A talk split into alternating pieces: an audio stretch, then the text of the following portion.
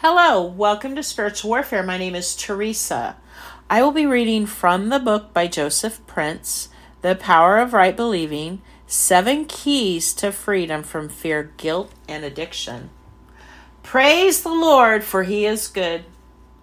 Judah did not draw a single sword that day, but the battle was won. In fact, it was won before Judah's troops even arrived at the scene. Did you notice when the Lord began to set ambushes against their enemies? It was when they began to sing praises to God.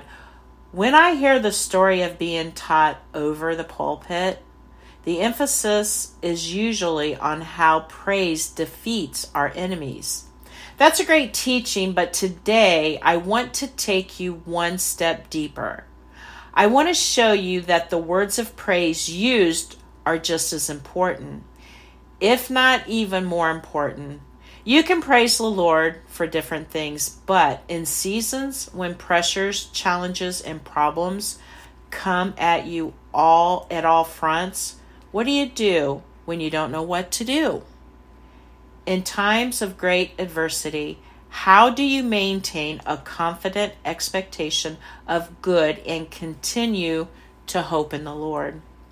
You should know by now that one of my favorite phrases is there are no insignificant details in the Bible. God deliberately records for us the words that the people of Judah praised him with as they marched into battle. And that is why we know that they were singing, Praise the Lord, for his mercy endures forever. Sound familiar? We talked about this earlier in the chapter when we were studying how Psalm 118 begins and ends with the same refrain. But this phrase doesn't only appear in the book of Psalm. In fact, this refrain is so close to God's heart that it features very prominently in many key moments in Israel's history. For instance, the Bible chronicles that on the very day that David finally brought the Ark of the Covenant back to Jerusalem, he delivered a psalm onto the hand of Asaph that contained this refrain Oh, give thanks to the Lord, for he is good, for his mercy endures forever. Then, on the day of the dedication of the temple, that David's son Solomon built for God, the Bible also notes that all the children of Israel worshiped and praised the Lord, saying, For he is good, for his mercy endures forever. Again, we hear this powerful refrain. My friend, I think it's obvious that there is something very special about these two simple lines of praise. I believe God wants us to meditate upon and praise Him with these simple words, even when we are feeling down, overwhelmed, or fearful. In such times, we can still praise Him because He is good and His mercy endures forevermore. Do you believe that today? Praise Him with these words until you believe it in your heart. And I promise you that hope will spring forth from within you. Many are struggling today because they don't believe that God is good and that his mercy endures forever.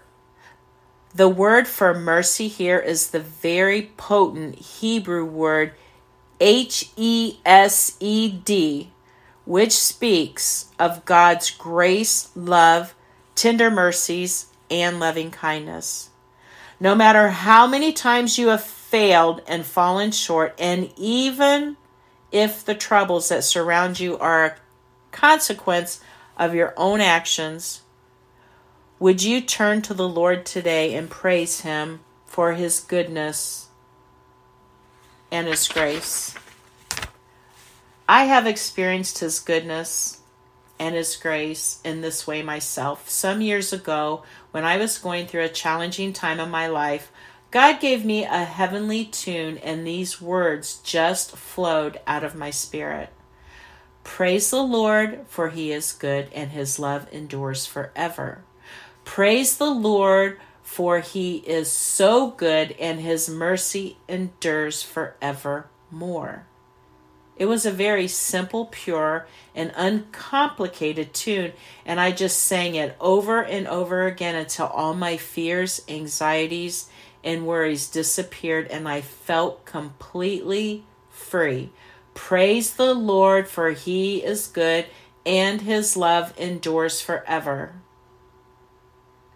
Worship him with these words, and as you praise him, he will ambush all your enemies' troubles, fears, challenges, and addictions.